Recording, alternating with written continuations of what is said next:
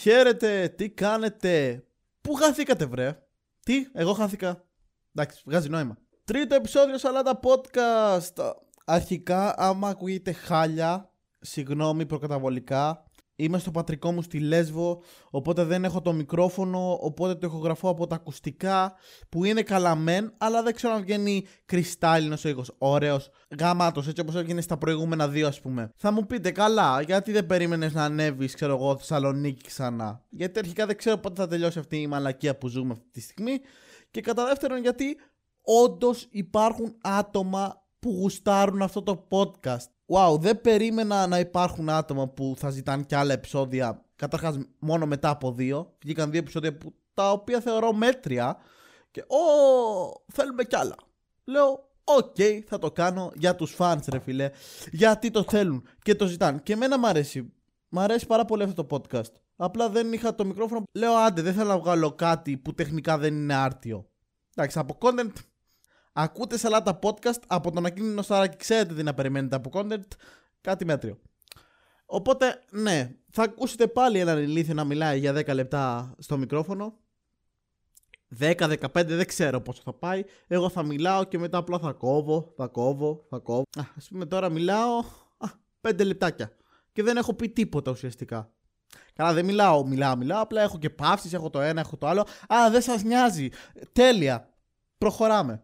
Και αυτό που μου έκανε εντύπωση είναι ότι για να ζητάνε περισσότερα επεισόδια από αυτό το podcast σημαίνει ότι έχουν lack of taste, ότι δεν έχουν καλή. Πώς το λένε, ότι δεν έχουν γούστο, ρε παιδί μου. Και δίνοντας αυτή την καταπληκτική πάσα, πάμε στο main θέμα του σημερινού επεισοδίου που λέγεται Too Hot to Handle. Μιας και λέγαμε για πράγματα που δεν έχουν γούστο. Too Hot to Handle. Ένα reality παύλα σαν σειρά του Netflix. Είναι καινούριο. Είναι καινούριο και έκανε και κακό χαμούλι. Δεν ξέρουμε γιατί έκανε κακό χαμούλη. Θα κάνω και ένα βίντεο για το του hot to handle, αλλά μέχρι τότε θα μιλήσω ε, εδώ πέρα. Αρχικά, για όσοι δεν το έχουν δει και αναρωτιέστε, μα καλά, γιατί πράγμα μιλάει αυτός εδώ ο μαλάκας; Είναι ένα reality το οποίο βάλανε μέσα 10 influencers όπου τους πασάρουν ως τους πιο hot ανθρώπους στον κόσμο οι οποίοι είναι hot σύμφωνα με τα αρχέτυπα της ομορφιάς δηλαδή οι κοπέλες δεν είναι πραγματικά ωραίες, απλά έχουν βυζιά και κόλου. Άρα αυτόματα είναι ωραίες. Και οι, οι άντρες είναι ok, δεν είναι πάρα πολύ ωραίοι, σίγουρα δεν είναι οι πιο hot άνθρωποι στον κόσμο, αλλά έχουν κοιλιακούς, οπότε ξέρω εγώ είναι hot. Οπότε πρέπει να το δεχτούμε ότι είναι hot και τέλος. Και αυτοί που λέτε είναι γαμίκουλες και τους πήγαν σε ένα νησί να τους κλείσουν, τους είπαν Ελάτε, θα γαμηθείτε, θα κάνετε το ένα το άλλο. Αλλά στην πραγματικότητα τους παίξαν τρομερή μπαλίτσα εκεί πέρα, τους φέραν σε αυτό το νησί για να τους κάνουν απαγόρευση του σεξ ώστε να τους βοηθήσουν να αναπτύσσουν πιο συναισθηματικές σχέσεις πρωτού περάσουν στο γαμίσι. Ένα ok reality setup.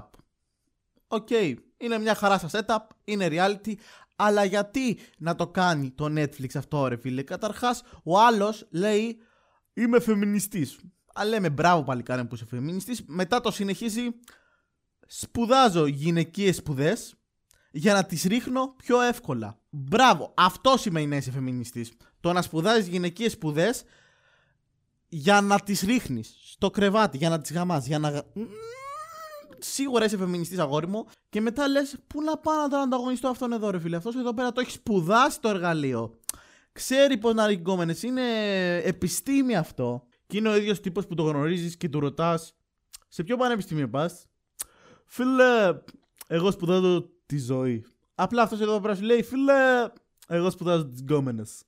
Τι έχω σπουδάσει, ρε φίλε, ξέρω ακριβώς πώς να τις ρίχνω στο κρεβάτι. Είμαι αυθεντίας. Δηλαδή το φλερτ 3 το έχω περάσει με 8 ρε. Σε αυτό το πανεπιστήμιο μάλλον έχουν κάνει Εράσμους Πάτρα. Χαχα, σεξιστικό αστείο για την Πάτρα, μα πόσο αστείο είσαι ρε, ακίνδυνε. Ναι, μέχρι εκεί φτάνουν τα skills μου στην κομμωδία. Στο ότι οι πατρινές είναι πουτάνες, ξέρω. Μπράβο μου. Μετά έχει έναν άλλον που είναι ίδιος ο Νόε ίδιος όμως ο Νόε και το φωνάζουν Χριστό. Αλλά ο Νόε μοιάζει πιο πολύ στο Χριστό. Είναι ένας είναι ένας ντοπαρισμένος Νόε. Όσοι δεν ξέρετε ποιος είναι ο Νόε, μη μάθετε. Είναι ένας ράπερ, ξέρω εγώ.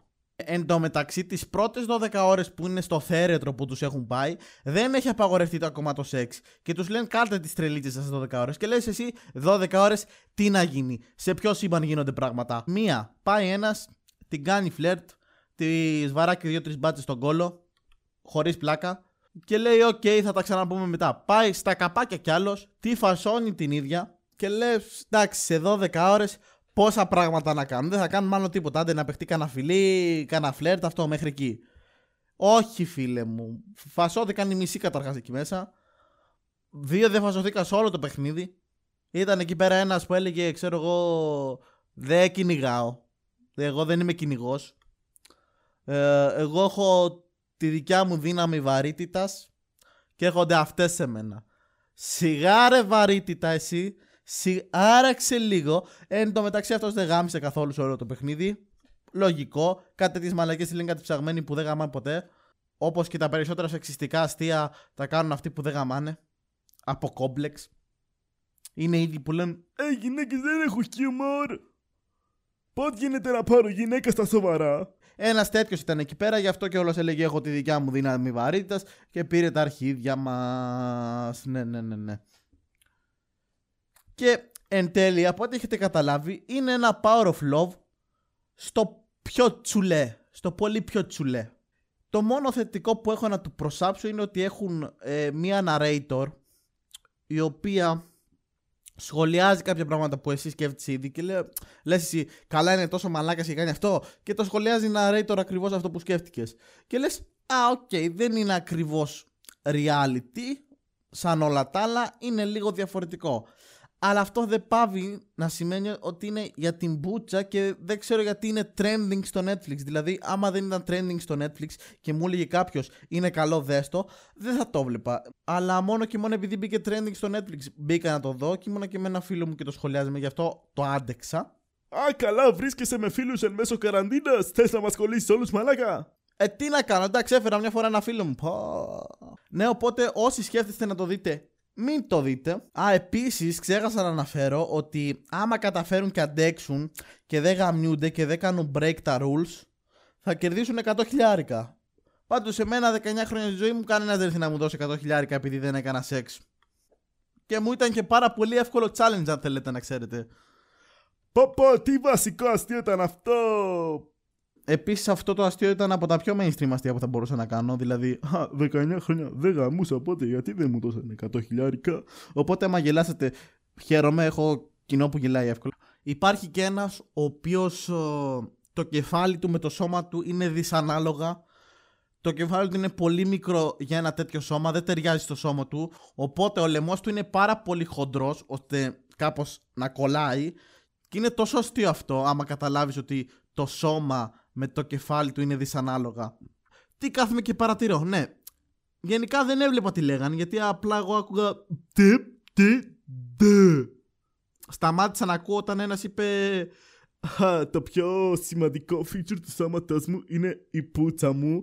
Κυριολεκτικά την έχω τραβήξει φωτογραφία δίπλα σε ένα spray can. Σε φάση, wow μαλάκα. Μπράβο. Σοβαρέ άνθρωπε. Τι σοβαρός άνθρωπος. Παπάρια μέντολε τέλος πάντων.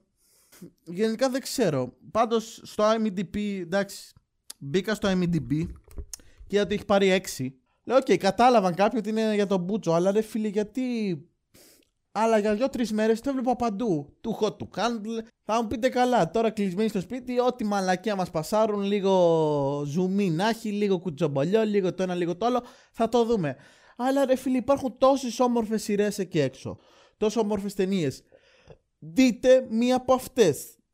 Καλά, κράζει εμάς που το βλέπουμε, αλλά και εσύ το είδε, οπότε είσαι και εσύ μαλάκας. Δεν αντιλέγω, είμαι κι εγώ πολύ μεγάλος μαλάκας. Το παραδέχομαι. Αλλά ρε φίλε, γενικά ήθελα να ξεριζώσω τα μάτια μου. Μία είπε, πιστεύω ότι το πιο δυνατό χαρακτηριστικό πάνω μου είναι η προσωπικότητά μου, αλλά το μάτι πέφτει στα βυζιά. Ναι, θέλει πουτάνα να κρυφτεί και η χαρά δεν την αφήνει μαλάκα. Αφού το πιο δυνατό χαρακτηριστικό πάνω σου είναι η προσωπικότητά σου, γιατί πήγες σε ένα παιχνίδι με δόλωμα Α, ελάτε, θα γαμηθείτε με μαλάκες. Έχουμε μαζέψει πολυγαμικούς εδώ πέρα να γαμηθείτε. Δεν είσαι ρε φιλέ. Όχι. Αυτό θα το πίστευα αν είχες μπει ενώ ήξερες από πριν τους κανόνες του παιχνιδιού ότι ξέρετε κάτι, δεν θα υπάρχει σεξ, δεν θα μπορείτε να κάνετε σεξ. Επίσης η ίδια η Καριόλα ήταν η μοναδική που έσπασε 15 φορές τα rules και χάνανε λεφτά οι άλλοι. Τέλος πάντων, αυτά ήταν τα παράπονά μου για το too hot to handle. Ναι, ήμουν λίγο επιθετικός, μπορώ να πω. Πείτε μου κι εσείς αν το είδατε, στείλτε μου ένα μήνυμα, σας άρεσε, δεν σας άρεσε, το βρήκατε ευχάριστο, το βρήκατε δυσάρεστο, το βρήκατε με τικό γάμο το... Ναι, οπότε πείτε μου αν σας άρεσε.